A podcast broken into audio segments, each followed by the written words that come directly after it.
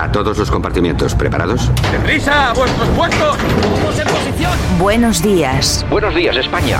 Vamos. Número uno, listos y a la orden. Todo el equipo, preparados. Compartimiento 2, listos y a la orden. Noticias a punto. Válvulas cerradas, niveles correctos. Hombres en posición. Que entren tertulianos. Compartimiento 4, listos y a la orden. Vamos a por ello. Número 6, listos y a la orden. Santiago Fontenla, preparado que entramos. Compartimiento 8, listos y a la orden. Comenzamos Buenos Días España, Radio Cadena Compartimiento 10, listos y a la orden. A por ello, vamos.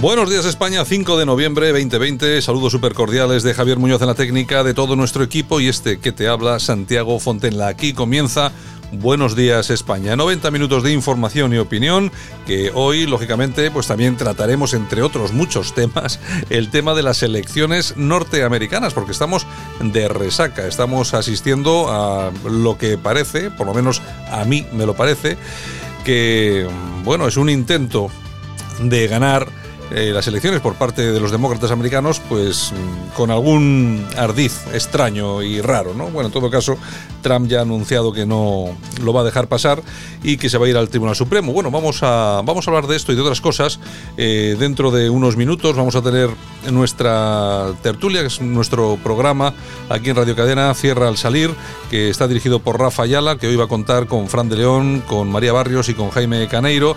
Eh, Rafa Ayala va a dirigir este espacio 30 minutos dentro de un rato hablando, pues eso, eh, de las elecciones americanas, que yo creo que es lo, es lo suyo, sobre todo un día como hoy. Además, que lo van a tratar desde puntos de vista absolutamente diferentes, ¿no? Unos con, bueno, con más, mayor apoyo hacia hacia Trump, otros menos. Bueno, yo creo que va a ser una tertulia, un programa como siempre interesante. Por nuestra parte, pues eh, lo de siempre, las secciones habituales con Francisco Gómez, con Yolanda Cauceiro Morín, bueno, un poco lo de todos los días para ir eh, entrando en información, en realidad informativa que estamos viviendo en este país. Lo dicho, comenzamos aquí, vamos a ello. Aquí comienza Buenos días España. Gracias por escogernos. Allá vamos.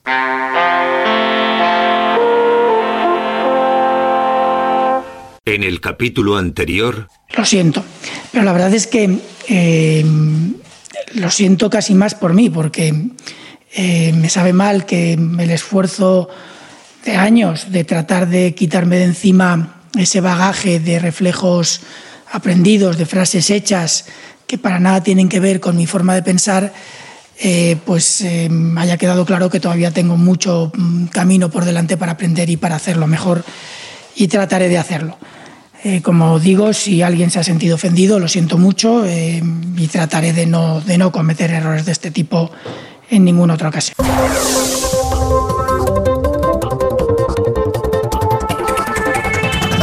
Y nosotros como cada mañana que ya tomamos el pulso a la información, no solamente la de hoy, sino la de ayer, la que ha sido noticia hasta hoy y por supuesto lo que va a ser noticia a lo largo del día. Lo hacemos como cada mañana con nuestro politólogo de cabecera, Francisco Gómez. Don Francisco, buenos días.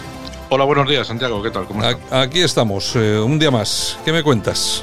Nada, estamos con la resaca todavía del día de ayer. No sabemos todavía quién va a ganar las elecciones en Estados Unidos. Al final, lo importante de todo esto es que hemos tenido un día en el que hemos tenido que sufrir toda la bueno, las diferentes exposiciones de todos los analistas que tenemos tanto en España como en Estados Unidos, todas las televisiones progresistas, que de una forma bastante nauseabunda pues nos han estado taladrando el cerebro, ¿no? Yo desde luego con las televisiones españolas no me ha extrañado nada lo que he visto. Había de, de, todo tipo de analistas, desde el que decía que van a acabar en guerra civil, hasta el que decía que todo va a depender de los cuatro electores de, de los cuatro votos de Hawái, hasta la que decía que, que como los americanos son belicistas y todos tienen cuatro armas en casa, pues que ya veríamos si no si no acaban a tiros entre ellos y que los Black eh, los, los Black Lives Matter efectivamente esta gente ya estaban preparados y que aún así eh, bueno pues todo el poder que tiene Donald Trump de convicción pues había conseguido que se volvieran a sus casas en fin todo tipo de argumentos de lo más de lo más peregrinos. De hecho vamos estaba simplemente escuchándolos esta mañana me doy me he puesto a escribir un artículo rapidito se lo mando a, al amigo de la paseata por eso porque me ha parecido lamentable la forma de la forma de tratar el, el asunto. Y tan lamentable es el asunto que vamos a poner un audio de alguien que hace cuatro días era del PP le dieron la patada y ahora están ciudadanos y nos va a servir muy muy bien para saber lo que entienden en Ciudadanos que es el Partido Republicano de Estados Unidos y así también vamos a entender qué es Ciudadanos en España. Vamos a verlo. Eh, si extrapolamos los partidos estadounidenses a los españoles, ¿cuál sería el homólogo del Partido Demócrata y cuál el del Republicano? Pregunta difícil. Pregunta difícil, pero pregunta curiosa. Sin duda, el partido que más se asemeja en España al Partido Demócrata, sin duda, somos nosotros, ciudadanos, sin ningún tipo de dudas, porque además tenemos un carácter, teniendo en cuenta que puede ser una línea liberal conservadora o una liberal progresista. Biden es más de una línea liberal conservadora y Kamala Harris es más de una línea liberal progresista. Pero sin duda, además, por el carácter europeo, europeísta, internacional, eh, eh, Ciudadanos es el partido más europeísta que existe y así lo estamos demostrando. Trump, que viene de fuera del establishment, es decir, pensad que Trump ha roto con toda la estructura y, la, forma de, trabajar y de, comportarse de los propios republicanos. Muchos republicanos no han votado a Trump porque viene fuera del establishment y ha hecho cosas que jamás harían los, republicanos. Trump sería el ala más lepenista de Vox, comparándolo con, con, partidos españoles. Os voy a poner un ejemplo de quién no solamente no ha votado a Trump siendo republicano, sino que ha pedido el voto para Biden. ¿Os acordáis del senador John McCain? Héroe de guerra, republicano. La viuda de John McCain, que murió de, cáncer hace, hace unos años, pidió expresamente el voto para Biden, siendo republicano y siendo Trump republicano. Esa es una curiosidad también que, que os dejo también ahí encima de la mesa. Bueno, a mí me llama poderosamente la atención de que haya gente que para unas cosas sí, para otras no, que sean capaces de decir que McCain era un héroe y tal y cual, y como si ser un héroe o haber, estado preso en el del Vietcong y ese tipo de cosas, pues no, no hiciera que él, en este caso su viuda, fueran unos panolis por pedir el voto para, para los demócratas. No, no, lo entiendo muy bien. Es decir, por ser un héroe de guerra eh, a nivel político ya no puede ser un panoli, porque la mujer, la mujer de este hombre, ha demostrado que es una panoli, que simplemente lo que ha hecho ha sido, pues eh, seguramente alguna última voluntad de su marido, ¿no? Para hacerle, hacerle la guerrilla a Donald Trump, más o menos, me imagino. Bueno, todos sabemos que en el Partido Republicano, como en el Partido Demócrata, como en cualquier eh, partido político, cuecen habas. Y si no, que se lo cuenten a este. Este es José Ramón Bauza. Eh, recordemos que este señor era del PP hace cuatro, hasta hace cuatro días. Casado le dio la patada, se fue llorando a Intereconomía, a lo que es ahora el Toro TV, contó a la gente del gato que se volvió a su farmacia y a los cuatro días ya estaba en Ciudadanos. En fin, es un tío coherente. Coherente porque dice que el Partido Demócrata es conservador liberal y conservador progresista y que ellos son lo mismo. Yo, me quedo alucinado. Cuando todo el mundo sabemos que el Partido Demócrata son socialistas, igual que Ciudadanos, y con la diferencia de que Ciudadanos son cuatro enchufadillos, cuatro tecnócratas que están deseando trincar un ministerio, uno solo para los diez que están en el Congreso, pues lo van a repartir todos si puede ser, salvo que el de Esquerra no dé permiso. En fin, es lamentable. Eh, Donald Trump es el Le Pen, Le Pen europeo, no sé, yo no, termino de entenderlo. Pero eso decía que, que, análisis como el de este tipo lo que deja claro es dónde está la política española y sobre todo viniendo pues, de la boca de un político que está en un partido en la nada, y teniendo en cuenta que, efectivamente desde la nada pues se intenta dar la sensación de que se sabe, se tiene claro las cosas y, parece que no, no, no, pisan tierra esta gente. En todo caso, y para terminar con las elecciones americanas, en saber que el 20 de enero tiene que haber un presidente, en teoría, sí o sí, y también hay que decir que ayer Donald Trump, como ya las venía, como las venía a venir, pues dijo directamente que sobre los votos contados había ganado las elecciones, pero que el fraude está en el voto por correo. Por lo tanto, tenemos que entender que esto va a terminar en el Supremo de los Estados Unidos, previamente pasará por los Supremos.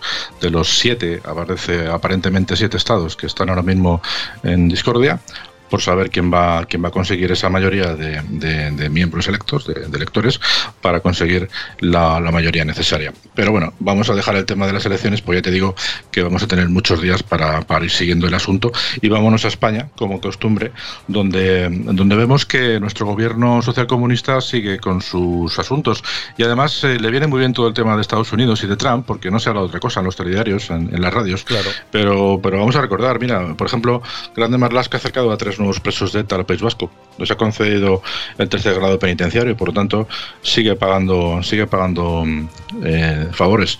el otro día el gobierno con Podemos y, el PSOE pues ante una enmienda de Vox para que el Estado financie íntegramente las mascarillas, eh, la ha rechazado. También ha rechazado el gobierno una enmienda que el PP presentó para ayudar a las pymes y autónomos a adquirir dichas mascarillas. Y también el gobierno socialcomunista ha rechazado una enmienda que presentó Ciudadanos para reducir el IVA de las mascarillas del 21 al, al 4. Mientras tanto, hay que recordar que también la LICELA sigue adelante ¿no? y traslada las competencias de la gestión del castellano a las comunidades autónomas. Y se escuda en decir que, bueno, que como van a depender de las comunidades autónomas, pues se da por sentado de que el castellano seguirá siendo lengua vehicular. Bueno, pues que se lo digan a Cataluña, que se lo digan al País Vasco, posiblemente a la comunidad valenciana, a la comunidad balear y seguramente también a, la comunidad gallega, ¿no? a Galicia. Y Alberto Garzón ya ha conseguido también que la publicidad de las empresas que fomentan el juego pues sea desde la una de la mañana hasta las 6 de la mañana y según él pues estará prohibido que cualquier famoso haga publicidad en, en estos anuncios. Habrá que ver qué es para Alberto Garzón y para su ministerio un famoso. Yolanda Ruiz la de trabajo, mientras tanto, se ha inventado un subsidio, ¿no? 430 euros para aquellos que se han quedado sin trabajo entre marzo y junio. Mm, yo aquí me, pregunto que para qué otro subsidio más, puesto que está el ingreso mínimo vital, está el IPREM, que lo, lo creó Rajoy, y luego está el subsidio para mayores de 52 años. En fin, un subsidio más. A todo esto, las cifras de paro ya las conocemos, ¿no? Es unas cifras que entre parados reales que no están ocupados, más los que están en los ERTES, más los autónomos que han caído por el camino, pues eh, son 5.300.000 personas las que están sin poder trabajar. Y mientras tanto, pues tenemos organismos tan interesantes como el Centro de Investigaciones eh, del, del, Gobierno para decirnos que los ciudadanos que vayamos en metro que intentemos no hablar, porque así no nos contagiemos. O también han dicho que en las reuniones familiares estas Navidades, pues que entre los miembros de la familia elijamos a un coordinador COVID. Yo ya he pensado en un cuñado. En fin. Un comisario, un comisario político. sí, sí, el más tonto de la familia, que es un cuñado, pues le pondremos de comisario político para que nos diga que nos separemos. En fin, por último, simplemente decir que Sanidad se ha sacado, Santiago, 1.623 fallecidos más, que no sabemos dónde estaban guardados, pero eso suma la interesante cantidad de 65.000 fallecidos en España por COVID y todavía no hay nadie en la cárcel por este motivo. No sé cómo se te queda el cuerpo, hijo. Pues hombre, la verdad es que da un poco de vergüenza, pero espera que las cifras van a aumentar y bastante. Todavía no ha llegado el frío de verdad y yo soy yo soy de los que piensan que durante los próximos tres o cuatro meses la cosa se va a poner dura de verdad. Hombre, yo creo que el confinamiento domiciliario de nuevo va a llegar de nuevo y bueno, ya veremos a ver. Ahora, eso sí, lo que dices tú, aquí no, no asume responsabilidades absolutamente nadie. ¿eh? No, es que además han cambiado, yo no sé si es que han cambiado otra vez la forma de contar los fallecidos. El caso es que lo curioso es que ha saltado la noticia, todo el mundo lo da como algo casi normal. Es decir, el, Ministerio de Sanidad ha vuelto a sacarse de la manga 1.623 fallecidos y nadie dice nada. O sea, ya, yo ya no sé ni qué pensar. Porque al final eh, los datos están actualizados porque las comunidades autónomas, a su manera, lo van dando cada dos, cada día, cada dos días, en fin, como pueden. Fines de semana algunas comunidades paran, otras no. Bueno, pero en todo caso, uno no puede sacarse casi mil, eh, bueno, casi no, 1.623 nuevos fallecidos que suman esta lamentable cantidad de personas que desde el mes de, marzo pues han perdido la vida por culpa de esta enfermedad y como decimos muy a menudo por la, por la negligente gestión de este asunto que, nos lleva al abismo, como tú dices, porque todavía no hace frío. Imagínate cuando dentro de unos días pues empieza a refrescar en serio y empiecen a caer como moscas otra vez pues eh, ancianos que en algunos sitios ya se está complicando ya se está complicando el tema. En fin, bueno, bueno, pues nada, don Francisco, mañana regresamos, seguimos comentando la actualidad. Muy bien, pues mañana seguimos hablando. Un saludo a todos. Escuchas Buenos Días España. El programa de Radio Cadena Española que te mantiene al tanto de la noticia. De acuerdo a la información disponible eh, que tengo, yo creo que a finales de este año, principios del que viene, mm, podemos disponer de una vacuna segura y eficaz. Dicho sea con toda la precaución. Esto dependerá de que los análisis clínicos eh, den resultados satisfactorios y permitan, a juicio de los expertos y de las agencias correspondientes, la Agencia Europea del Medicamento, la Agencia Española de Medicamentos y Productos Sanitarios, pues eh, autorizar, ni que sea provisionalmente el uso de, este, de, esta, de esta vacuna. Yo estoy en este horizonte empezar el proceso de vacunación. Pero todo esto habrá que ir viéndolo. Eh, sigo insistiendo en que hay un esfuerzo impresionante de la ciencia y de la industria. Impresionante, una colaboración y un esfuerzo impresionante de la ciencia y de la industria. Y yo le he de decir eh, que tengo confianza en la ciencia y en la industria, que están trabajando en el marco de una regulación muy estricta que garantiza que cualquier producto, eh, cualquier vacuna que se administre a la ciudadanía va a, requisir, va a reunir dos requisitos. Va a ser segura y va a ser además eficaz. Y yo creo que estos plazos son los los que se está trabajando. ¿Puede haber incidencias? Sí, las puede haber. Si las hay, las comunicaremos yo no tengo en esos momentos ninguna incidencia que comunicar al respecto. Bueno, yo es que eh, la verdad que yo veo a este hombre y es que no me creo nada de lo que dice. Este- Yo le veo y me parece que le crece la, la nariz así como a Pinocho por momentos, por momentos. Según va hablando, ¿no? Según va Ya hablando, le va te creciendo la- la- y bueno, es que era el ministro filósofo, que yo, oye, está muy bien ser filósofo y que de nombre ministro de Sanidad, que se te entiende, digo. que entiendes mucho de sanidad mucho. y todo esto. Ya se ve. Bueno, este va a ser, ya sabes que va a ser el próximo candidato a la Generalitat de Cataluña. Y el o sea, primero en ponerse la vacuna, supongo. me imagino que si no, no, estos ya se habrán puesto la vacuna hace tiempo. Alguna cosa tendrán, como Trump, que tenía ahí en dos días salió del hospital. Bueno, en fin, bueno. en fin, bueno, que escuchar a estos ministros Da es, vergüenza. es como que uno no puede fiarse absolutamente de nada. Buenos días, España. Ahora, en Buenos Días España, revista de prensa, con Yolanda Couceiro Morín. Los principales titulares de la prensa en Internet, lo mejor de Twitter y la efemérides musical del día.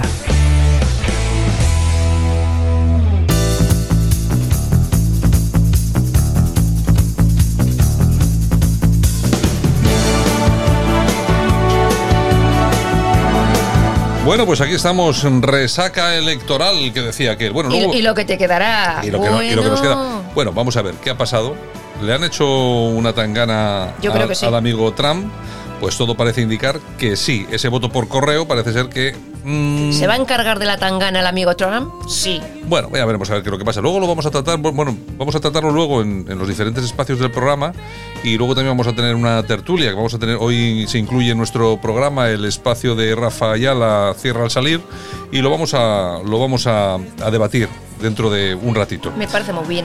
Pero bueno, sí, a mí me suena, todo me suena a que el tema de los votos, eh, sobre todo esos votos por correos, que han aparecido un poco así como de casualidad, ¿no? Ay, todo es posible, como en las películas. La realidad supera la ficción. Todo es posible en domingo, efectivamente. Bueno, Bueno, pues empezamos. Pedro Sánchez que continúa colocando a sus amigos. Hoy le toca el turno a Lorena del Río, que es la mujer de un colega suyo que ya había colocado él y enchufado bien. sí, Será la nueva directora de gestión inmobiliaria de Segipsa, sociedad del Ministerio de Hacienda, y cobrará nada más y nada menos que 80.000 euros más complementos. Oye, 80.000 euros, qué bien cae. Más complementos. Más complementos. Qué bien caen esos, esos arreglos económicos, ¿eh? Oye, yo mm, lo digo todos los días. A mí me gustaría tener un amigo como Pedro Sánchez. Enchufa a todo Dios. No deja un amigo suelto. Ya te digo. Eh, no, estos no dejan nunca a nadie atrás. Qué suerte tienen algunos. En fin, bueno, la información. Octubre deja casi 50.000 parados más y 600.000 trabajadores que siguen en ERTE. Y lo que te contaré, Morena. Efectivamente, la cosa no está nada clara. Y eh, Austria y Francia que se alían y piden a Europa un mayor esfuerzo contra el Islam radical. Bueno, a ver si es verdad que ponen de su, de su mano un poquito contra todo eso. Es que ya, que sí, claro. que critica- Criticarlo, acabas casi en la cárcel, a ver si hacen algo por lo menos. Sí, te- que no te degollen en la, en la calle, Ya vamos, ya que ya visto, lo he visto bastante que ir con un cúter para defensa propia en el bolso, vamos, en vez de un- spray, un cúter. Con un cúter. Yo voy a comprar un cúter, por si acaso, por lo Hombre, que pueda pasar. Hombre, poco puedes hacer con un cúter contra esta Déjate, gente. un, un cúter es peligroso si le pillas desprevenido. Hombre, si te pilla él a ti, pues la has palmado, pero oye, hay que Bueno, defenderse. Bueno, bueno, venga. En fin, bueno, y la Independiente. El Partido Popular pide que los altos cargos de interior se bajen el sueldo para comprar chalecos antibala y test. Oye, pues no Bueno, está mal. El bueno. amigo Marlasca que empieza a soltar. Bueno, está bien, está bien, está bien. está bien. Ay, señor, y Francia, seguimos con Francia, que acuerda la entrega definitiva a España de Letarra su ternera, algo que ya teníamos en mente, vamos. Pero eh, es, que, es que siempre estamos hablando de lo mismo, ¿eh? Mm. Que les cuesta Sí. eh, a, a unos pedirlo, a otros enviarlo, en fin. De verdad, de verdad, qué horror. Ciudadanos acudirá al Tribunal Constitucional y a Europa para que la ley CELA no elimine el castellano como lengua vehicular. Bueno, me parece muy bien. Ciudadanos que vaya haciendo cositas, está claro. Sí, sí, sí, porque dentro de poco no hay ni ciudadanos. República. La demócrata Ocasio Cortez logra la reelección y lanza un dardo a su partido por no saber atraer el voto latino. O sea que ya empieza a darle leña Bueno, al, sí, al Biden. sí, ha habido una cosa que está muy clara, que el, el voto latino se lo ha llevado de calle Trump, ¿eh? Eso es lo que ha pasado en Florida, que ha sido bastante llamativo. Así es, así es. Y seguimos con el cierre digital porque el diputado de Vox, Rafa, Rafael Lomana, la lía parece ser en Rafael redes- Lomana, que este es el hermano hermano- de Carmen Lomana. Parece ser que ha dicho, los fuertes sobreviven y los débiles no. Y le han montado una Pero, ¿y, a qué se refería? pues en el tema de la pandemia, eh, los trabajadores, los que hacen esfuerzos por salir adelante, pues eso, que los eh, Bueno, fuertes sí. sobreviven y los Nah, débiles. me, ima- me imagino que lo habrán sacado de contexto y ya le estarán dando leña. Exactamente. Bueno, moncloa.com. El gobierno gastará 9.000 euros en clases de inglés para el director del aeropuerto de La Palma. No te lo pierdas. ¿Cuánto? 9.000 euros. Oye, estaba, yo también Pero, daba pero vamos a ver, así. vamos a ver. ¿El director de un aeropuerto no debería saber inglés para acceder a ese puesto de trabajo? Hombre, depende. Como que depende, ¿de qué depende? depende. Depende. Vamos, hombre. Oye, pero bueno, es que yo creo que todas las operaciones en aeropuertos se realizan en, en inglés. Pues este no sabe y le van a Por lo menos los pilotos y todo esto, yo creo que, vamos, con las torres de control y todo esto funcionan todos en inglés. De Bueno, verdad, no de verdad, nueve, pues Venga. 9.000 euros. En fin, voz populi. Un juez exige al gobierno los datos de la inversión extranjera durante el estado de alarma por posible prevaricación. La Guardia Civil captó una conversación de un investigado hablando sobre una operación con participación del Santander donde se decía que la ministra de Industria miró para otro lado, entre comillas, y su secretario pidió que ni una palabra. O sea, O sea, que no sabemos de qué, pero que algo hubo ahí. algo hubo. Pero me parece a mí que nos vamos a quedar ahí porque no se va a saber más nada. En bueno, fin, a, ver si, a ver si la Guardia Civil nos cuenta algo, ya veremos. ya veremos. La niebla Ahora, eh, esto es una, habrá habido unas de cuantas. estas, bueno, ya te digo yo. eh, de esa- esas, esas- esas mascarillas pagadas al doble que luego no valían, sí, los sí, respiradores que no funcionaban. Los bueno. test, exactamente. Bueno, la niebla en la mente que deja el virus. Soy filóloga y se me olvidan palabras como sartén. Los afectados por el COVID hablan de las secuelas de la enfermedad. Bueno, pues tú fíjate, es que ese es otro tema que se toca muy poco, que No aquí toca todo- todos nos referimos exactamente a lo que sucede con las UBIs y tal, pero claro, luego las secuelas es muy importante. Y no solamente estas, pues yo ya he oído más cosas. Hay más cosas, sí, sí, es verdad, es verdad. Bueno, seguimos. News.es. A pesar de la pandemia, el Congreso ha gastado casi 2 millones de euros en viajes nacionales. Los diputados se pasan el día viajando, Claro, de, avión, una- de- tren. de uno para otro, controlando el virus. Tú te das cuenta, vamos a- yo voy a traerme una calculadora y voy a empezar a sumar cada vez que cuento una cosa los millones de euros que se Hombre. Este gobierno en, perdón por la expresión, chorradas. Hombre, la verdad es que si sumas, si sumas todas las cositas, Es mucho dinero. al final del año son cientos de millones de euros gastados en cosas ¿Cómo? que son ridículas, ¿eh? Vamos, hombre, vamos, hombre. Encima estamos en pandemia, hazlo desde casa, hazlo desde casa. Bueno, seguimos, 20 minutos. Ocho detenidos por estafar a personas mayores haciéndose pasar por trabajadores de banca. Les llaman por teléfono, les dicen que hay un problema, bla, bla, bla, bla, bla, y los pobres pues les engañan y les roban No la hay, que pasta. hacer, no hay que hacer caso a nadie, ni que les llamen por teléfono, y por supuesto, menos todavía que les manden un correo electrónico. A mí, oye, no sé por qué, me, me llegan correos electrónicos, una operación del banco de no sé qué, o de la seguridad social de no sé qué. Y digo, pero si es que esto no me lo creo, o sea, claro, pero claro, de esto me mandarán miles de correos. personas mayores. Con que caiga alguno, pues ya está, ya se llevan la pasta, ya Yo a mi madre algo. se lo repito y se lo repito y se lo repito y a todas las personas mayores. Ni caso. En fin, bueno, Salvador Illa, el filósofo, todo un chollo para empresas eh, sanitarias. Pagó ocho veces más por unos respiradores, lo que hablábamos Bueno, antes. lo que sí, lo que les decir, claro, es que ocho veces más. A ver, a ver, yo lo que me pregunto es una cosa, vamos a ver.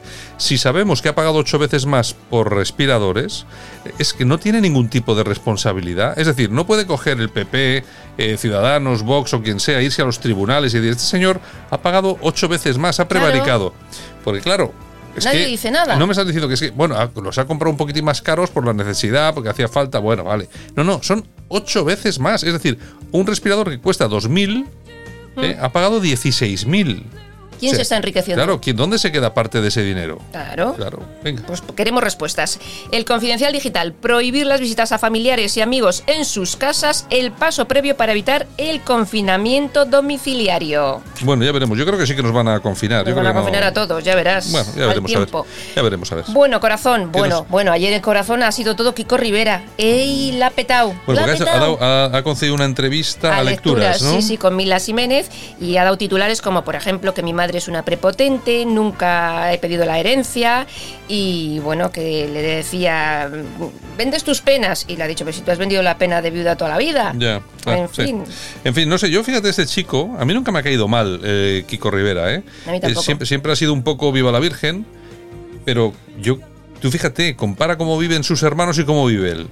O sea, Él se- ha confiado toda la vida en su madre, ¿cómo no? Claro, pues como, cualquier, como cualquier Claro, persona. Lo que pasa que tú fíjate que para decir todo ese tipo de cosas, hombre, hay gente que dice, no, es, es su mujer que le está comiendo la que no, cabeza. que no, que no. Pero bueno, tu mujer te puede comer la cabeza Hasta para, cierto punto. hasta cierto punto. Pero cuando dices ese tipo de cosas es Oye, porque que ha algo gordo ha tenido que pasar, ni ¿eh? en la cárcel le ha cambiado el carácter, ¿eh? O sea, No, no, no, no, hombre, es que la pantoja es la pantoja, ¿eh? Exactamente. Bueno, Toñijas, Pues venga, vamos, Javier, con unas oñejitas, por favor. pues se las vamos a dar a Joyce Carol.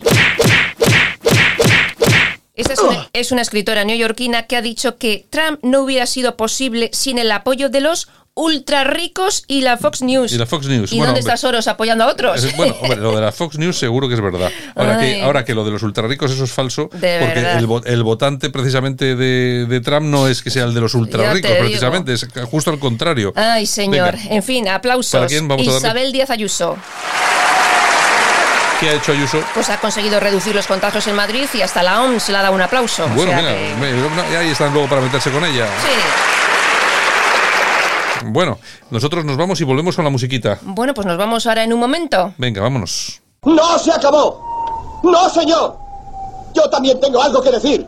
Ardía en deseos yo de valorar en sede parlamentaria el lanzamiento de la, de la NASA catalana, porque, en fin, más allá del eh, choteo generalizado, hasta el británico The Guardian se ha referido en términos cómicos a la cuestión, o porque más allá, efectivamente, de lo sugestiva que pueda resultar la idea de enviarles a todos ustedes en misión espacial a una lejana galaxia, creo que merece la pena analizar con eh, rigor la cuestión. Señalan ustedes que van a crear 1.200 puestos de trabajo y esto los convertiría en líderes mundiales en la materia. No cuela. Mire, se da la circunstancia de que en el Congreso fui miembro de la delegación española de la interparlamentaria del Grupo Europeo del Espacio.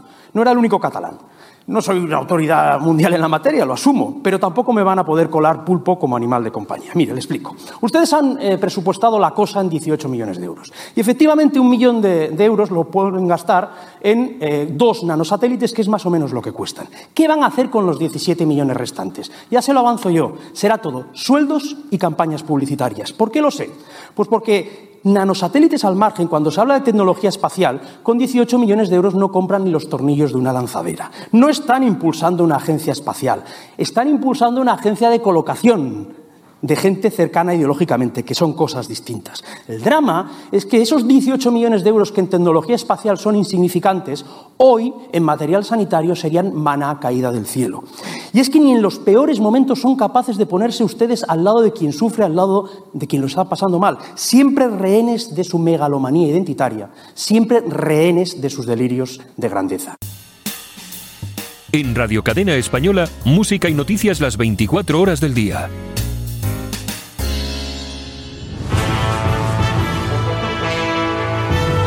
Buenos días España, buenos días desde Madrid.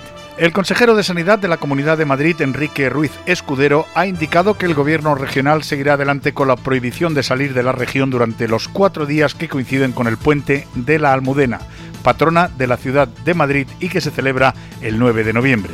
Según el consejero madrileño, por ahora no está demostrado que el confinamiento perimetral tenga una relación directa sobre los contagios, pero sí sobre la capacidad de evitar esos desplazamientos, ese millón de desplazamientos que se produjo el pasado año. Escudero ha indicado que ahora se trata de evitar que se produzca una cifra similar y ha destacado la importancia de ver cómo repercute esa serie de decisiones sobre el comportamiento de la pandemia en la región. Por su parte, el Gobierno de la Comunidad de Madrid, que preside Isabel Díaz Ayuso, ha solicitado formalmente al Gobierno central que permita la realización de test para detectar el COVID-19 en espacios como las farmacias. En concreto, según ha detallado el Ejecutivo Autonómico en un comunicado, la directora general de Inspección y Ordenación Sanitaria, Elena Mantilla, ha remitido una carta a la Agencia Española de Medicamentos y Productos Sanitarios trasladando la solicitud para que la red de farmacias de la región pueda llevar a cabo estas pruebas. El número de parados registrados en las oficinas de los servicios públicos de empleo, antiguo INEN, en la Comunidad de Madrid, subió un 1,41% durante el mes de octubre, con 5.997 desempleados más en relación al mes anterior, lo que sitúa la cifra global de parados en 408 personas. En términos interanuales, el aumento del desempleo en Madrid registra un repunte del 24,4% con respecto a octubre del año pasado, con un total de 84.422 personas que pasan a formar parte de la lista del paro. En cuanto a sucesos se refiere, agentes de la Policía Nacional han participado en la detención de un ciudadano rumano que se encontraba fugado de la justicia española, implicado en un atraco a una joyería en Madrid en 2012. La localización del buscado se ha llevado a cabo en el marco de una investigación que la Policía Nacional desarrollaba contra una organización criminal rumana que presuntamente se dedicaba a la trata de seres humanos con fines de explotación sexual. Los agentes detectaron que uno de sus miembros tenía una reclamación judicial en vigor ya que tras un permiso no regresó al centro penitenciario de Madrid donde cumplía condena por un delito de robo y tenencia ilícita de armas. El detenido cometió un atraco en una joyería de Madrid en 2012. Tras acceder al establecimiento, exhibiendo una pistola, amenazó a una empleada para que le diera las joyas y antes de huir con el botín, disparó en varias ocasiones contra el dueño. Una vez localizado en Breila, en Rumanía, los agentes contactaron con el juzgado de lo penal número 2 de Madrid para que tramitase la correspondiente orden europea de detención y entrega y con ayuda de la Agregaduría Interior de Rumanía, en España se consiguió ejecutar la orden. El fugado fue detenido por agentes del Servicio Territorial de Investigación Criminal de Braila para su entrega a la Policía Nacional.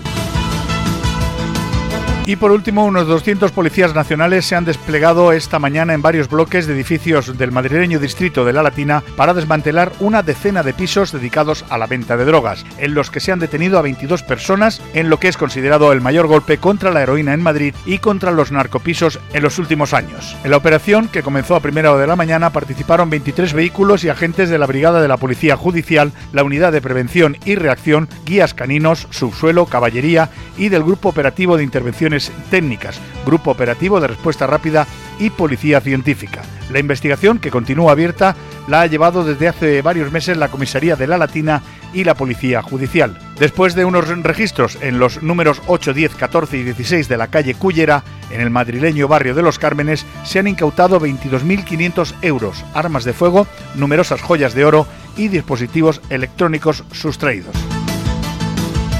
En cuanto al tiempo se refiere, Madrid se librará del aviso amarillo por vientos que la Agencia Estatal de Meteorología activó en varias comarcas de la provincia, aunque vivirá un tiempo caracterizado por un escenario muy nuboso, con lluvia desde las primeras horas, encapotado entre el mediodía y la tarde y abundantes nubes con lluvia hasta la caída de la noche. Durante la mañana se producirán lluvias débiles que descargarán un máximo de 1,1 litros por metro cuadrado. Estas mutarán a precipitaciones consistentes durante la tarde. Además, no se descarta la posibilidad de tormentas a lo largo del día. Las máximas aumentarán notablemente llegando a los 16 grados a las 2 de la tarde, mientras que las mínimas continuarán cerca de los 9, con una sensación térmica de 7. Soplarán ligeras brisas de dirección nordeste. Volvemos al informativo. Buenos días, España. Les habló Ezequiel Campos. Aquí te lo contamos. Buenos días, España. Buenos días.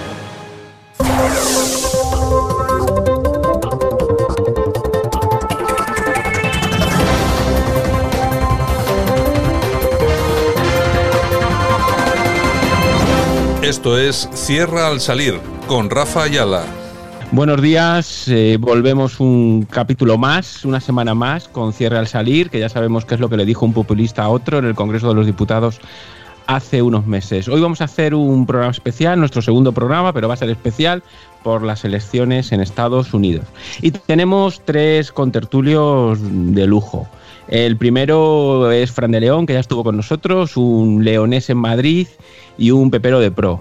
También Jaime Caneiro, gallego y economista y contamos con una especial invitada que es eh, María Barrios, consultora en comunicación pública y vicepresidenta de Abacip. Bueno, vamos a empezar, vamos a empezar a dar caña porque creo que todos llevamos pocas horas de sueños en las últimas, en el último día viendo, viendo la FOS, viendo la Sexta, viendo todos los programas que sobre elecciones en Estados Unidos, bueno, no solo hoy, sino, en, las últimas, en las últimas semanas. Vosotros además que sois tres grandes seguidores de la, de la política norteamericana. Primera pregunta, en un minutito cada uno, ¿qué os parece la campaña? A la vista de los resultados, la campaña que ha hecho Trump y Biden se corresponde con estos resultados que han, que han acaecido hoy, aunque todavía no lo sabemos definitivamente. ¿Cuál es tu opinión, María? Pues yo creo que las campañas no las ganan los candidatos, sino las estrategias. Entonces, para mí, Biden ha sido un mal candidato con una estrategia, bueno, medio, medio, medio, medio. Y de hecho se esperaba una grandísima victoria que no ha obtenido. Tenemos por otro lado a Donald Trump, que es un candidato en sí mismo, ya es un personaje, pero ha tenido también una estrategia buena de campaña. Es decir, dos buenas estrategias, un candidato muy malo como es Biden. De hecho, si gana, yo os diré eh, felicidades a Biden por ganar las elecciones y enhorabuena a Kamala Harris por presidir Estados Unidos. ¿Qué te digo? Que eh, Biden ha pinchado, los demócratas no han hecho una buena campaña, han hecho una campaña floja, se esperaban muchísimos mejores resultados y Donald Trump, dentro de todo lo que cabe, no solo se ha mantenido, sino que tiene algún tipo de aspiración. Jaime. Sí, bueno, pues una, una campaña bastante complicada, bastante reñida en este sentido. Eh, actualmente, pues se le da a Biden 270 compromisarios, 268 a Donald Trump y eh, coincido con mi compañera María. Yo creo que eh, Biden ha hecho una campaña muy mala, nefasta, desde, un humilde punto de vista y creo que Donald Trump en este sentido pues un poco un poco en la, en la línea no veremos eh, definitivamente cómo queda todo. Está todo actualmente muy pero que muy justo. Y, veremos en qué queda toda la toda la situación. Pero bueno es lógico que la campaña sea nefasta por parte de Biden. No se puede esperar más de una persona que es ciertamente demente en este sentido claro. Fran bueno, creo que voy a llevar un poco la, contraria a mis compañeros, pero a ver, yo creo que Biden ha hecho un poco la campaña que tenía que hacer, en el sentido de que al final tiene un voto cautivo muy grande en su izquierda, digamos que el voto, digamos, de los afroamericanos, además también lo tiene bastante asegurado, y ha ido un poco a mostrarse como el perfil de moderado para recuperar votos centristas de los suburbios de las grandes ciudades, que ya en 2018 le permitieron recuperar el Congreso, y yo creo que ha seguido en esa estrategia, porque me da la sensación de que hace cuatro años, cuando Hillary Clinton intentó ser muy cañera contra Trump, tampoco le salió bien, y creo que ahora ha, querido, digamos, dirigirse a que Trump se muestre como es, es un populista, eh, que la gente, digamos, más sensata va a ver que yo soy el único candidato normal, que no hago grandes mítines, que uso mascarilla, etcétera, y, ha apostado todo a eso. Que ciertamente los resultados están siendo mucho más justos de lo que parece. Creo que no es tanto de mérito de Biden como mérito de Trump, que al final es un león político, eso es un hecho objetivo, es populista, eso creo que independientemente de que luego te pueda gustar Trump o no, sabemos todos que es populista y generalmente los populistas suelen tener muy buenos resultados electorales en Estados Unidos, en Brasil, en Venezuela o donde sea, ¿no? Y en ese sentido, pues está viendo. Y a mí lo que más me llama la atención de lo bien que, entre comillas, lo ha hecho Trump es lo bien que está, digamos, siendo acogido y los buenos resultados que está obteniendo entre el voto latino. Se ve en Florida, pero se ve en general en muchos otros estados, ¿no? O sea, por ejemplo, si te fijas en Texas, en las elecciones, la zona más cercana a México, Trump ha subido bastante en intención de voto, ¿no? Entonces, creo que va a perder las elecciones porque, bueno, un poco a diferencia de lo que habéis dicho hasta ahora, creo que es algo que pase algo extrañísimo en los recuentos, es muy difícil que, los estados que ya ahora, digamos, apuntan hacia Trump, hacia Biden, perdón, como por ejemplo Michigan, me parece muy difícil que eso de marcha atrás, porque creo que Michigan, de hecho, ya le saca un 1% de intención de voto y queda como un tercio de, del condado de Detroit por, por, por, contar, ¿no? Entonces tengo la sensación de que sí que va a ganar Biden, pero por menos de lo que se esperaba, pero porque básicamente al final Trump es un león político y ha conseguido mucho más voto del que parecía. Vuestra predicción, María y Jaime, ¿qué, ¿qué, crees que va a pasar en este sprint final? ¿Quién va a ganar? Pues que, quería meter también eh, otro tema, que es el tema del COVID. No hemos hablado de cómo ha influido uh -huh. el COVID en, en, esta campaña electoral. Todos pensábamos que iba a penalizar muchísimo a, a Trump y, y, la verdad es que no, no ha sido así. ¿Cuál es eh, mi.? No sé, hijo mío, yo a estas alturas de la vida, viéndolo, viéndolo visto y sobre todo lo que ha dicho Donald Trump, ahora mismo me parece que hasta dentro de 15, 20 días o más no tendremos presidente en los Estados Unidos porque Trump se va al Supremo. Ya lo ha dicho, lo lleva avisando, por cierto, más de un mes, te diría yo que casi dos meses, lleva avisando del posible fraude del voto por correo. Y ayer, en sus primeras declaraciones, seis minutos después, por cierto, de las de Biden, pues ya lo anunció que él se va al Supremo porque le están robando las elecciones. ¿Qué quiero decir? Que el día 20 de enero, que es cuando se tiene que proclamar el presidente de los Estados Unidos, pues ya veremos si tenemos presidente. Jaime, tu predicción. Yo, complicado eh, sinceramente. No me atrevería a decir, así como durante la jornada electoral tenía ciertamente claro que Donald Trump iba a ser presidente de Estados Unidos, porque de hecho los compromisos que le daban en esos momentos eran 284 frente a 254 o 53 que le daban a Joe Biden, porque tenía asignado Wisconsin y Michigan, que por cierto, eh, pongo esto encima de la mesa por lo que comentaba María, de que Donald Trump va al Supremo, precisamente entre otras cosas, porque hay que recordar que durante toda la jornada electoral, Wisconsin y Michigan estaban siendo condados que eh, tenía Trump eh, ganado y aparte con una diferencia contundente. Y de pronto eh, entran 140.000 votos, no se sabe de dónde, que van destinados directamente a Joe Biden. Y es sorprendente y como mínimo curioso, hasta que un juez diga lo contrario, que esos 140.000 votos que entran vayan directamente para Biden, ni siquiera un voto a Donald Trump. Entonces, como decía María, tendremos que esperar de manera oficial eh, quién será el presidente de Estados Unidos en unos cuantos días, porque obviamente esto hay que revisarlo. Estamos hablando de una cosa anecdótica, estamos hablando de 100 millones de votos por correo. Es una barbaridad. Es, cifra récord en Estados Unidos. Ya para finalizar, quiero contestarle a mi compañero, porque yo no sé lo que se considera populista. Si Donald Trump es populista, pues en fin, eh, deja mucho que desear la opinión, ¿no? Porque mira, eh, populista es una persona que habla mucho y hace poco. Donald Trump, desde que está en el gobierno en el 2016, cuando adquiere mandato, eh, Donald Trump ha generado un crecimiento económico y ha incrementado el PIB de Estados Unidos. Donald Trump ha provocado un 5% de paro, que es prácticamente pleno empleo. Donald Trump ha conseguido que el salario mínimo por dólar hora de Estados Unidos haya incrementado.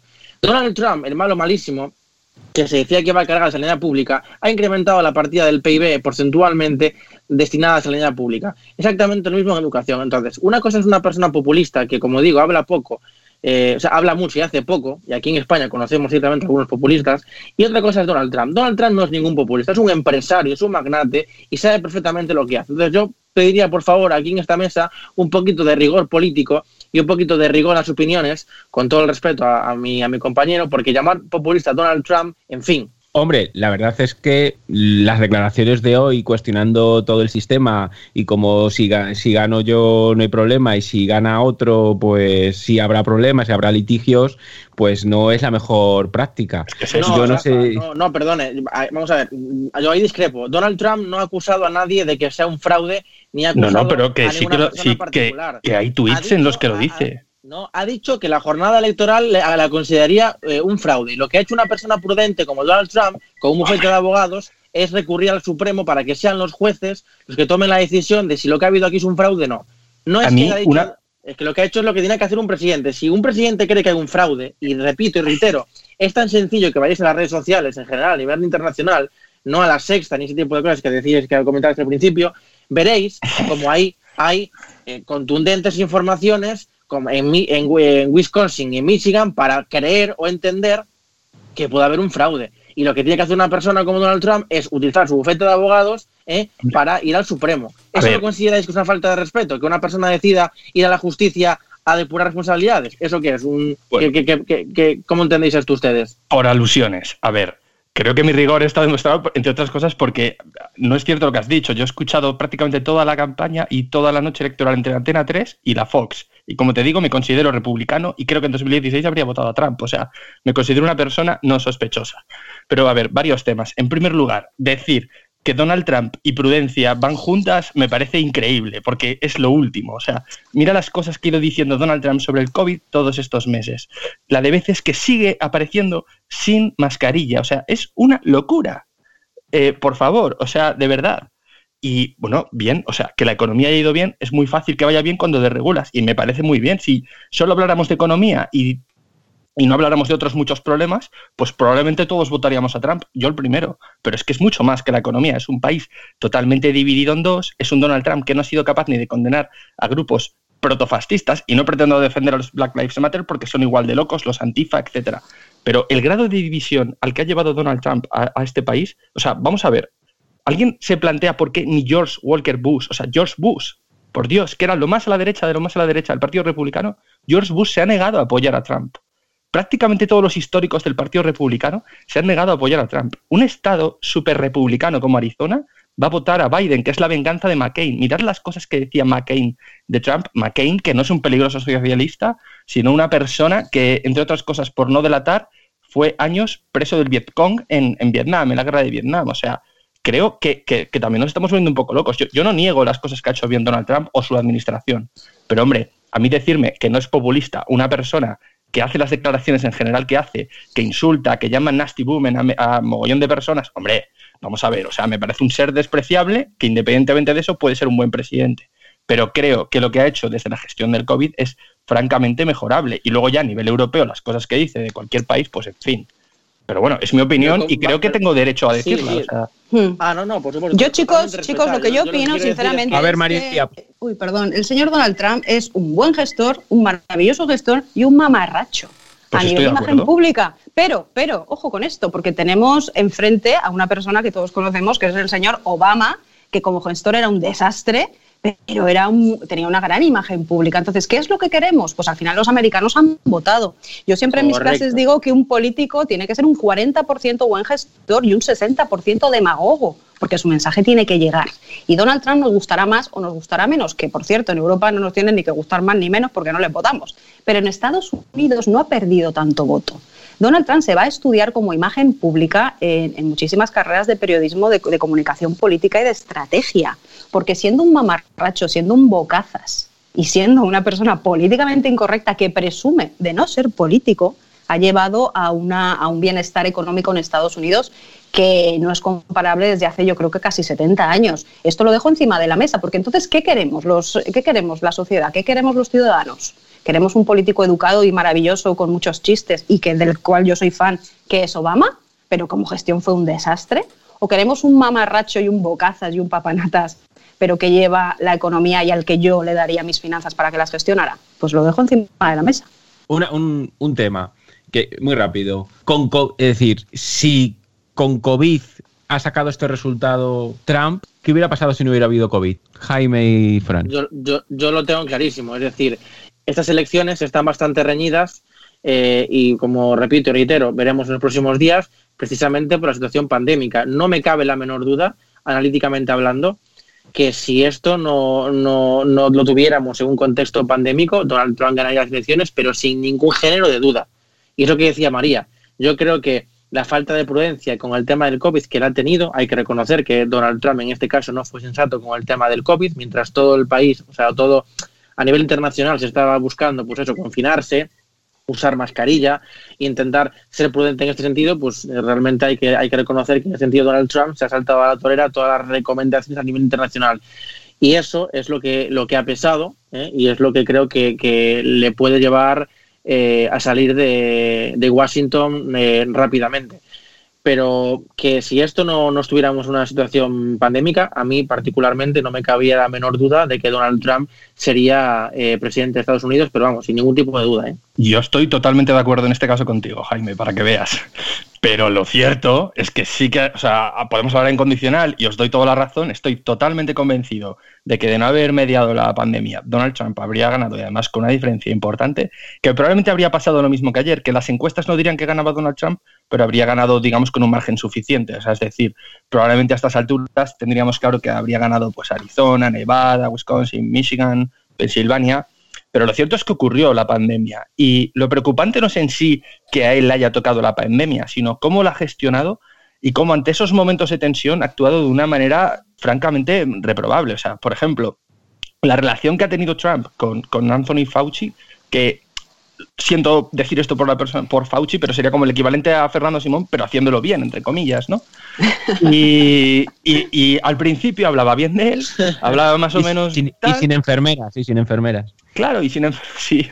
Y el caso es que de repente, no sé qué dijo Fauci que no era muy favorable a Trump y ahora ha dicho de todo de él dos días antes de las elecciones. O sea, luego para mí, otra cosa también muy, muy, muy relevante es, por ejemplo, mirad lo que le pasó con Rex Tillerson, su primer secretario de Estado, un- una persona bastante razonable que había sido el CEO de ExxonMobil. Lo que le ha pasado con John Bolton, o sea, lo que le ha pasado con Perro Loco Matis, que son gente bastante razonable que han tenido puestos altísimos tanto en, en otras administraciones como en el ejército, como en empresas, todos han acabado fatal con él. Y, y- no son peligrosos ni sospechosos de socialistas, ni precisamente colaboradores de Obama, porque creo que muchas personas defienden a Trump por contraposición a, a Obama y a mí Obama me, me repele. O sea, me encantaba como candidato, hecho, McCain contra, contra Obama, pero lo tenía muy complicado. Me gustó también el candidato Mitt Romney contra, contra Obama. Y mirad lo que dice Mitt Romney u otros senadores como, como la senadora Susan Collins, que por cierto ha repetido en Maine, lo tenía complicado. O sea, ni siquiera han pedido el voto para, para, para Donald Trump. O sea, es decir, aquí ya no estamos hablando solo de, de la figura de Trump como, como candidato del Partido Republicano, sino que probablemente Donald Trump traspasa mucho por mucho las, las, las, siglas republicanas. O sea, de hecho, Donald Trump en los años de Bush estaba eh, inscrito como votante demócrata y, y, ha apoyado varias veces, o sea, creo que ha cambiado de partido más veces que Girauta entre un lado y otro. ¿no? Y, y, de hecho, los republicanos tradicionales en gran medida no apoyan a Trump, con lo cual al final ha hecho un poco un partido propio, entre comillas, ha hecho un poco como Sánchez con el PSOE, que ha laminado toda oposición y, y es un partido que, digamos, es el partido Donald Trump, que curiosamente ahora es el Partido Republicano. No, no sé cómo lo veis. Sí, Fran, yo, pero yo es que también con... hay, que, hay que ver un poco cómo, cómo se presentó Donald Trump. Es decir, el perfil político de Donald Trump, para empezar, le quitamos la palabra de político, el perfil de Donald Trump es un narcisista demagogo. No, no, totalmente de acuerdo. Esto. Es decir, por eso, por eso este hombre hace lo que hace, porque en el momento que a alguien no le gusta o no le da la razón, se la quita. Pero recordemos cómo se presentó, según cuentan, dicen y rumorean, en una de esas maravillosas cenas que se hacen en los Estados Unidos con gente muy importante, corresponsales y, y, uh -huh. y temas de economía, eh, Obama hizo un chiste y dijo, sí. bueno, es que esto es como si se presenta Donald Trump, ¿cómo iba a ser el presidente? Y a él le sentó tan mal que dijo, ah, sí, guapi, pues me voy a presentar. Bueno, no sé cuánto hay de anécdota en este tema, pero coincide mucho con el perfil de una persona, como he dicho, narcisista que por cierto tenemos nosotros a un presidente narcisista también en el que eh, pues contemplar un poquito cómo son estos perfiles cuando llegan no, por al eso. poder. Totalmente de acuerdo. Yo, yo, sí, el yo otro día coincido además, con Fran. eh, con, con Fran había una columna en El Mundo, creo que era el hijo de Federico, eh, David Jiménez, que, que decía, bueno, que nosotros nos vamos a quedar con nuestro Trump en la Moncloa, ¿no? Es decir, nos vamos a quedar con nuestro populista patrio e, e ibérico. Para Europa, ¿qué es mejor, Trump o Biden? Vamos a ver, yo creo que en este caso eh, es cierto que aquí eh, Donald Trump es bueno para Estados Unidos, pero creo que no es bueno para Europa ni para España. Y esto ya se remonta al principio. Yo creo que cuando Donald Trump es elegido presidente de Estados Unidos, creo que es un grave error eh, por parte de la Unión Europea y por parte de España haberle criticado, porque hay que recordar las palabras que ha, te- que ha tenido España hacia Donald Trump y algunos países de la Unión Europea frente a Donald Trump cuando todavía ni siquiera había tomado ninguna decisión al frente de los Estados Unidos. Yo entiendo que Donald Trump te pueda gustar o no te pueda gustar, pero yo creo que cuando Europa eh, depende mucho de Estados Unidos en este sentido, como potencia económica, porque hay muchísimas empresas a nivel internacional que, eh, operan en, en Europa y que generan un crecimiento muy profundo en la Unión Europea y en España, entre otros. Creo que fue muy imprudente por parte de la Unión Europea y España eh, abrirse el conflicto internacional, que luego sabemos cómo se, en este caso eh, Donald Trump se lo tomó muy, muy, pero que muy mal, y eso lo que ha provocado es un conflicto internacional en cuanto a temas arancelarios, el tema de restricciones de las empresas, y eso eh, ha provocado mm, ciertamente un, problema, ¿no? Que yo creo que ahora mismo Donald Trump habría cambiado si es que finalmente es elegido el presidente de los Estados Unidos, digamos, la manera de actuar con, con Europa. De hecho, ya ha habido ciertas reuniones, ya hay otra, otro aire, ¿no? Que no había anteriormente. Pero yo tengo que reconocer, siendo objetivos como español y como europeo, que Donald Trump no sería bueno para, Estado- para España ni para Europa, pero sí que lo es para Estados Unidos. Yo, por ejemplo, como estadounidense, sí votaría a Donald Trump, eh, lo tendría clarísimo, pero desde un punto de vista europeo y, na- y nacional a nivel de España no, no le votaría porque no es bueno. María. Pues yo opino que a Estados Unidos, Europa le importa un pimiento frito. El tema de, los aranceles, sinceramente, viene de hace muchísimo más, más- es mucho más lejano, eh, no viene de ahora. Es decir, Donald Trump ha puesto unos aranceles, Dios mío, al aceite de oliva. Bueno, bien, vamos a ver lo que pasó hace 15 años, que lo dejo a la gente para que, para que lo busque en Google y qué dice la Organización Mundial del Comercio. Vamos a ver, Estados Unidos está centrado a nivel internacional y su secretario de Estado está centrado en Asia, en Oriente Medio y en Latinoamérica. En Europa no molesta Trump, el problema que tiene es que no es previsible. Y para una Unión Europea ahora que está no precisamente pasando por su mejor momento, se necesita previsibilidad y certidumbre. Entonces, para mí, Merkel no se lleva bien con Trump, pero no por sus políticas o no políticas. Yo creo que no se lleva bien a nivel personal porque es un tipo muy complicado, con el que llevarse bien. A nivel económico, ya os digo, el tema de los aranceles no es un tema de ahora, viene desde hace 15 años y eh, quien piense sinceramente que con Biden las cosas van a cambiar está muy equivocado. Sí cambiarán en las formas, es decir, Total. Merkel la veremos sonriendo mucho más y a todos haciéndoles rendezvous, pero ojo. Trump se ha cargado el tema de Corea del Norte, ¿eh? lo, lo lo ha neutralizado. Trump no ha sido tan malo, no ha metido a Estados Unidos en ningún conflicto bélico, cosa que otros sí. Es decir, chicos, ojo con esto. Biden no es un santo varón que va a venir a salvarnos a todos los europeos. Le importamos un pimiento frito y seguirá siendo, pues eso, un americano que vela por sus intereses. Yo estoy bastante de acuerdo con lo que habéis dicho en general, ¿no? O sea, es un hecho cierto también que tenemos que aceptar que Europa cada vez va a importar menos, el propio Estados Unidos cada vez va a importar menos en el panorama mundial porque China cada día está más fuerte y el, la propia Europa, de hecho, cada vez mira más a China en muchos aspectos que a Estados Unidos. Con lo cual, en realidad, en eso hasta ha podido venir bien Trump para, para Europa porque ha hecho un poco que intentemos ser más mayores, ¿no? Que nos busquemos la, la, la vida, ¿no? Y en ese sentido hasta le veo un- una, una consecuencia positiva, ¿no? Lo que sí que creo que es bueno a nivel europeo y español es más por la influencia de- del tema de los populismos, ¿no? Y ya no quiero entrar a hablar de si Trump o no es populista, porque es verdad que también la concepción europea es muy distinta a la americana y, y, bueno, eso lo dejo aparte, ¿no? Pero si os acordáis cuando hace cuatro años ganó, de los primeros que estaban súper contentos con la victoria de Donald Trump eran Nigel Farage, eh, Le Pen, etcétera, ¿no? Entonces, ¿qué es lo que ocurre? Que si os fijáis, en 2016 primero sucede el Brexit, me parece, y luego justo gana Trump. Y luego, por ejemplo, entre otros, ha ganado Bolsonaro en Brasil. Y en Europa tenemos una alternativa por Alemania fuerte. En 2017, cuando gana Macron, Le Pen queda por delante del PP de Francia, entre comillas, que sería François Fillon en los republicanos franceses. Eh, en Italia, digamos que el, el PP tradicional ha desaparecido, que era el partido, entre comillas, de Berlusconi, y cada vez está más fuerte Salvini. Eh, en España, coincidiendo con todo esto, ha surgido Vox y ahora, si os fijáis en redes, toda la gente de derecha es joven, todos salen con la gorrita roja, están como que no, entre comillas y perdonando la expresión, como que no mean con Trump. Entonces, mi opinión personal, un poco por el bien, digamos, ya europeo y porque creo mucho más en ese, entre comillas, consenso que se estableció desde después de la Segunda Guerra Mundial entre democristianos y socialdemócratas, que la derrota de, de Donald Trump sería buena en el sentido que creo que cortaría un poco las alas a ese nacionalismo o nacionalpopulismo de derechas tan imperante hoy en día, por ejemplo, en Hungría o en Polonia o incluso en Boris Johnson en Reino Unido.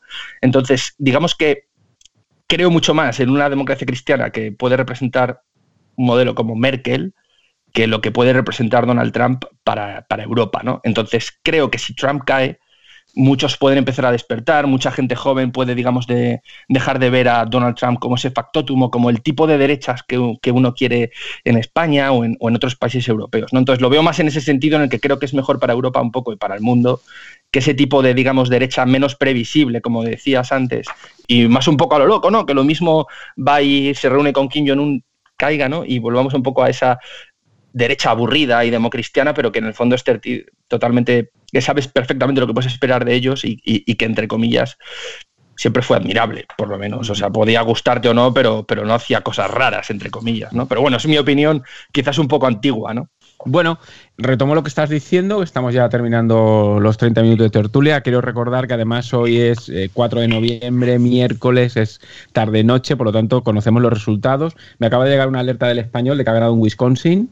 Y, uh -huh. Pero bueno, para rematar el último balón, el último balón que estabas, que estabas tú jugando, es decir, eh, Jaime, después María, mmm, le viene bien a Vox, le viene mal a Vox que no gane Trump, lógicamente por temas de pasta, por temas de influencia, ¿cómo lo veis? Jaime y luego María.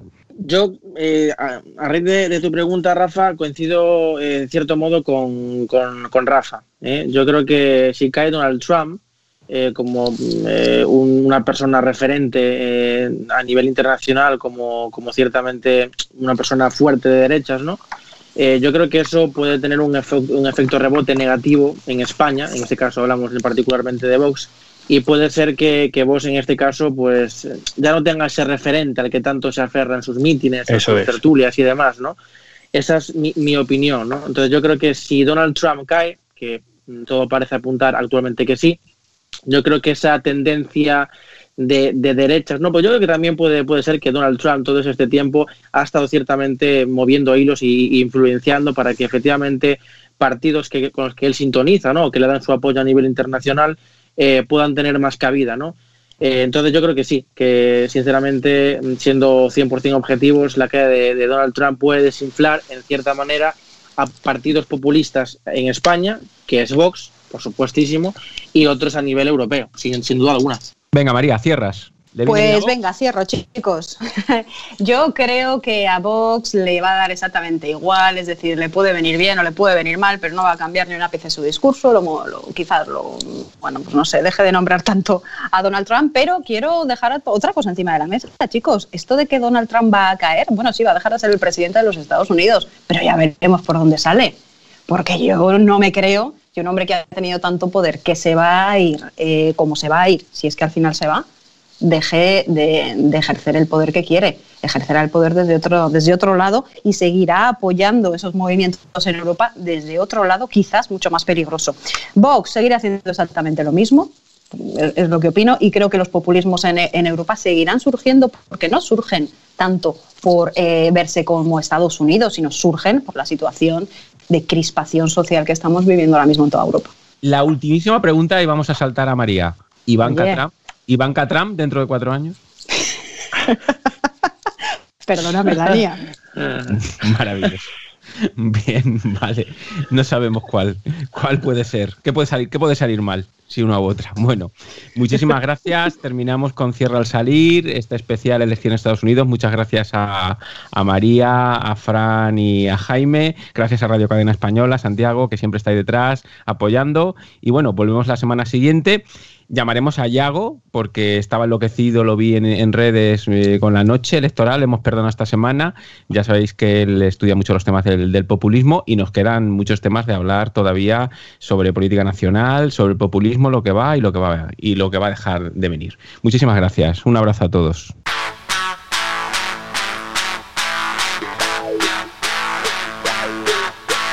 Escuchas las efemérides musicales del día con Yolanda Couceiro Morín.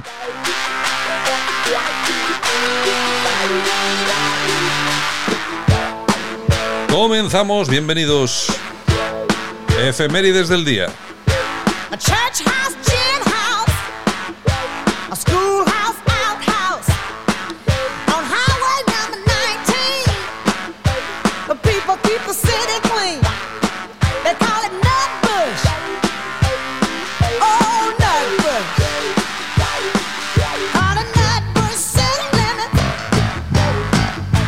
Hola, buenos días a todos. 5 de noviembre y estas son las efemérides musicales del día. Comenzamos con Ike Turner.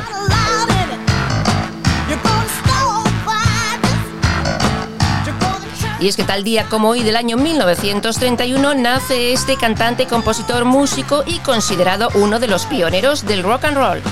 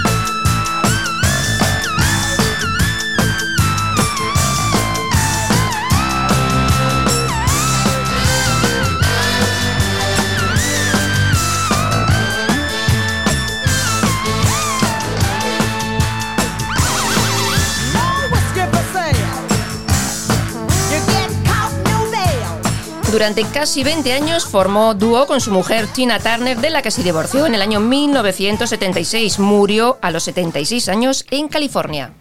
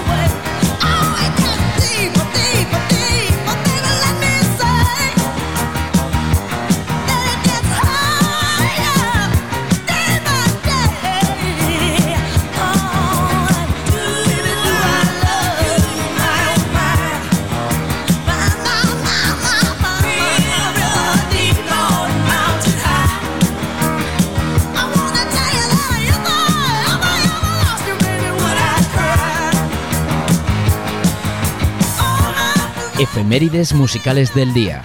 Fueron noticia tal día como hoy. Pues tal día como hoy, del año 1971, el boxeador Pedro Carrasco se proclama campeón mundial en la categoría de peso ligero. I got my first real six string, bought it at the five and dime. Played it till my fingers bled. Y tal día como hoy, del año 1959, nace en Canadá Brian Adams, cantante conocido en todo el mundo, músico, compositor, fotógrafo, filántropo y cumple 61 años.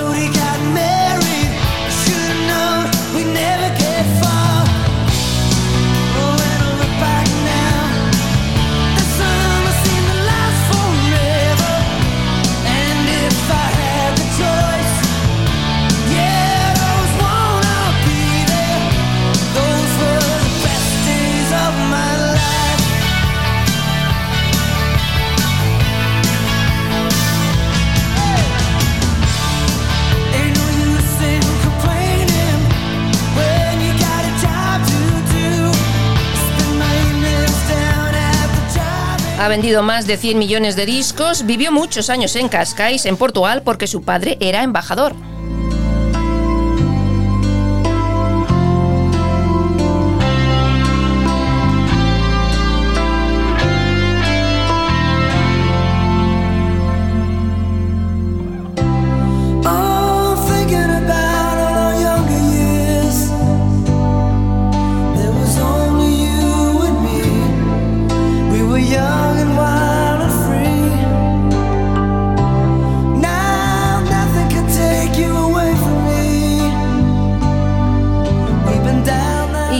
Portugal a Canadá porque regresa a su país en 1975, forma una banda con sus amigos y comienza su carrera musical.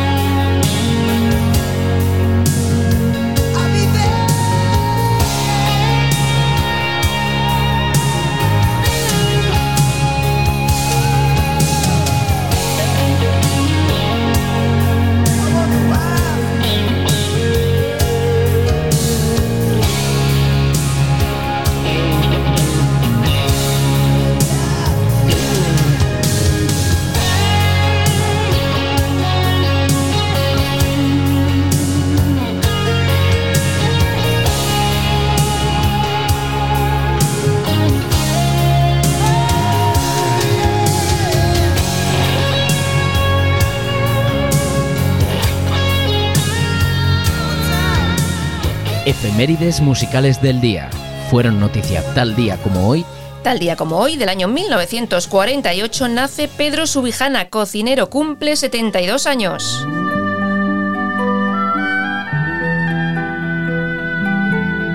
Y tal día como hoy, también del año 1941, nace Arthur Ira, más conocido como Art Garfunkel, músico, compositor y actor que cumple 79 años.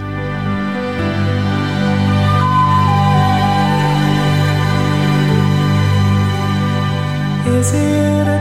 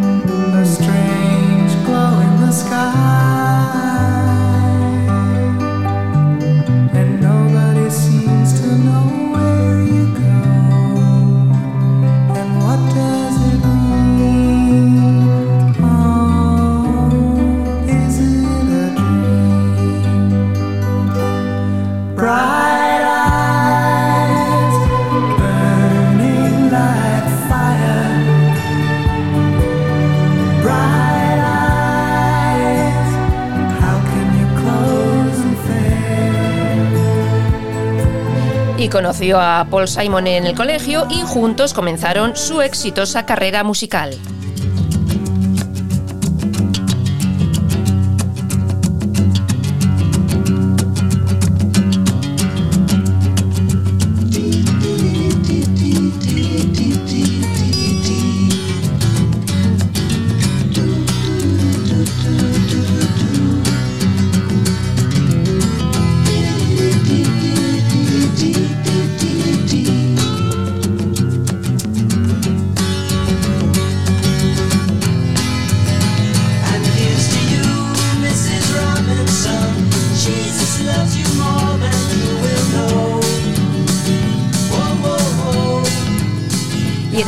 1965, y de la mano del productor Tom Wilson, publican El sonido del silencio, llegando a ser número uno en todas las listas estadounidenses. Hello, darkness, my old friend. I've come to talk with you again. Because a vision softly creeping left its seeds while I was sleeping.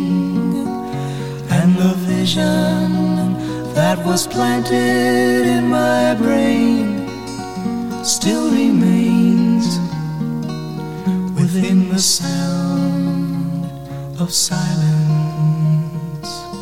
In restless dreams I walked alone. Escuchas las efemérides musicales del día con Yolanda Couceiro Morín.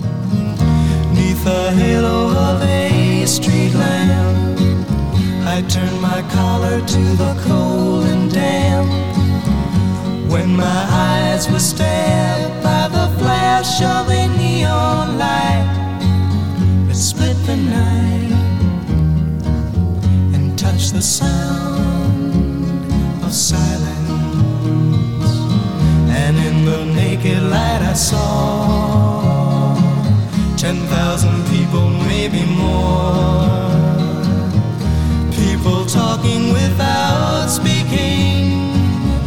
People hearing without listening. People writing songs that voices never shared. No one dared disturb the sound of silence. Fool said I, you do not know. Silence like a cancer grows.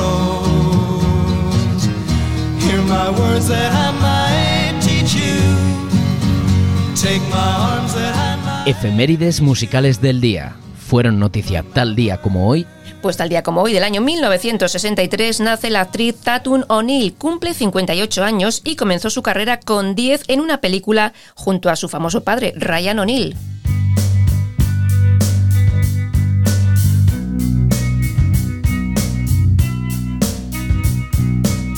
Y nos vamos al año 1971 porque tal día como hoy de ese año nace Jonathan Richard, miembro de esta banda británica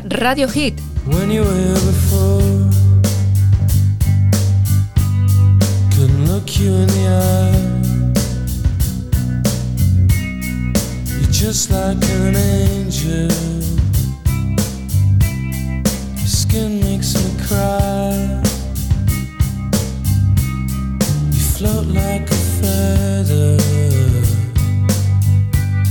in a beautiful world.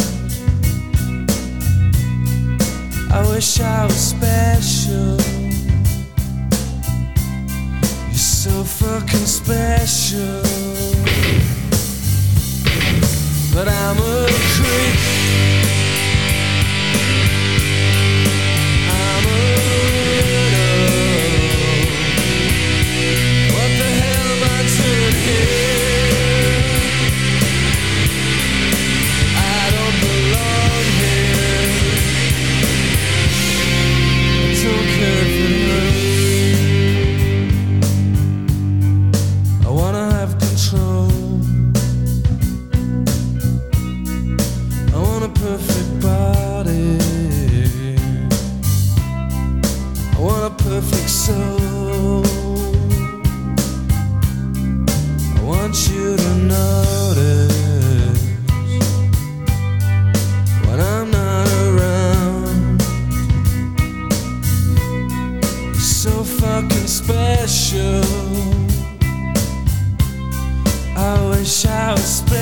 should.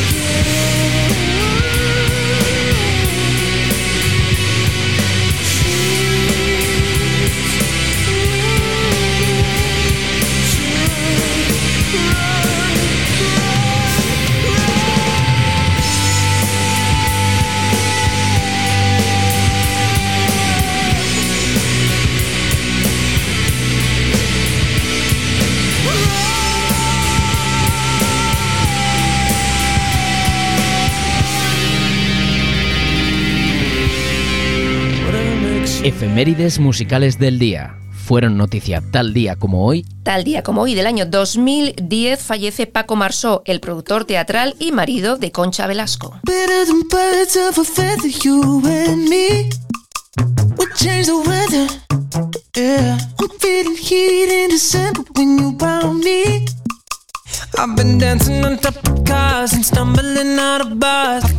Y también tal día como hoy, pero del año 1987, nace el músico Kevin Jonas, miembro del grupo Jonas Brothers junto a sus hermanos y cumple 33 años.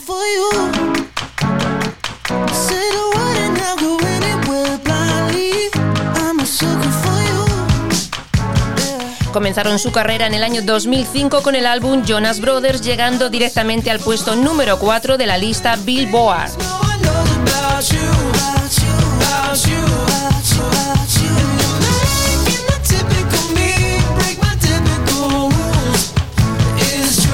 Sucker for you.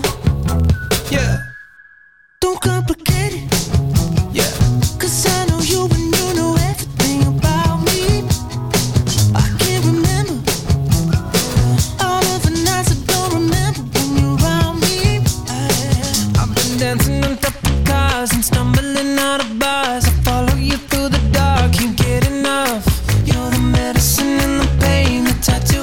My brain, and baby you know it's obvious. I'm a sucker for you. Say the word and go anywhere blindly. I'm a sucker for you. Yeah. Any road you take, you know that you'll find me. I'm a sucker for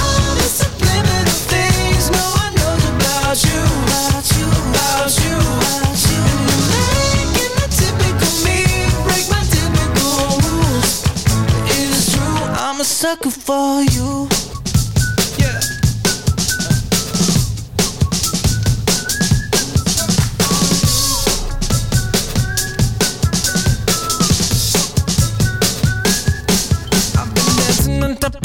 And stumbling out of bars. I follow you through the dark, can't get enough. You're the medicine and the pain, the tattoo inside my brain, and baby you know it's obvious. I'm a sucker for you.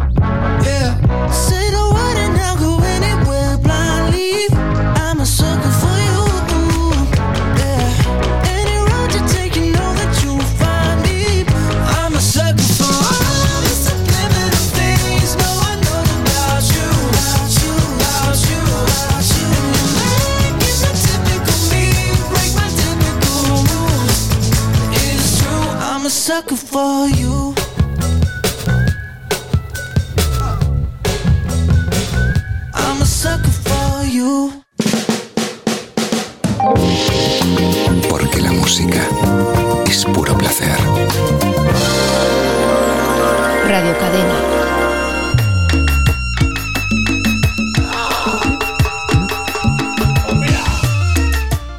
Bueno, tal día como hoy del año 2009, Calle 13, grupo puertorriqueño, arrasan los premios Grammy consiguiendo nada más y nada menos que 5. El esmalte, deja de taparte. Que nadie A lo largo de su carrera han conseguido 24 Grammys y 380 premios más. Y colaboran con UNICEF y distintas ONGs de ayuda a la infancia y trata de blancas. Cambia esa cara de seria, esa cara de de enciclopedia. Que te voy a inyectar con la bacteria, pa' que te vuelta como machina de feria. Señorita intelectual, ya sé que tiene el área abdominal que va a explotar como fiesta patronal, que va a explotar como palestino. Yo sé que a ti te gusta el pop rock latino, pero es que el reggaetón se te mete por los intestinos, por debajo de la falda como un submarino y te saca lo de sabes, en taparrabo, mamá, en el nombre de Agüeyuaná, no hay más nada, para nada que yo te voy a mentir. Yo sé que yo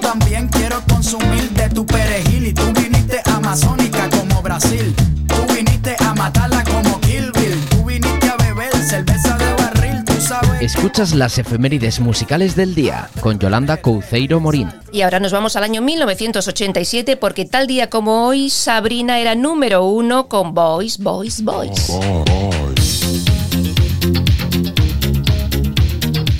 La italiana arrasó en todas las listas europeas con este tema y se convirtió en todo un símbolo sexual.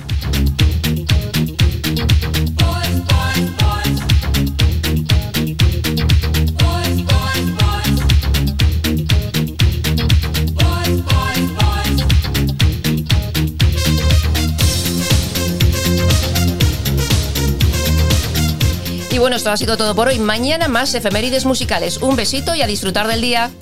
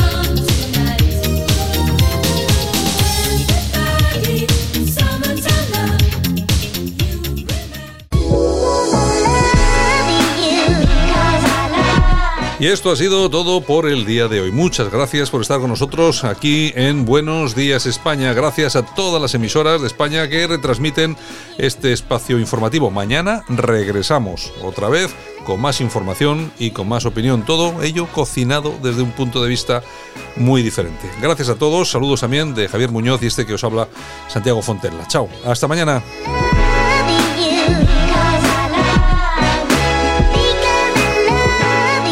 Porque Radio Cadena Española te ama.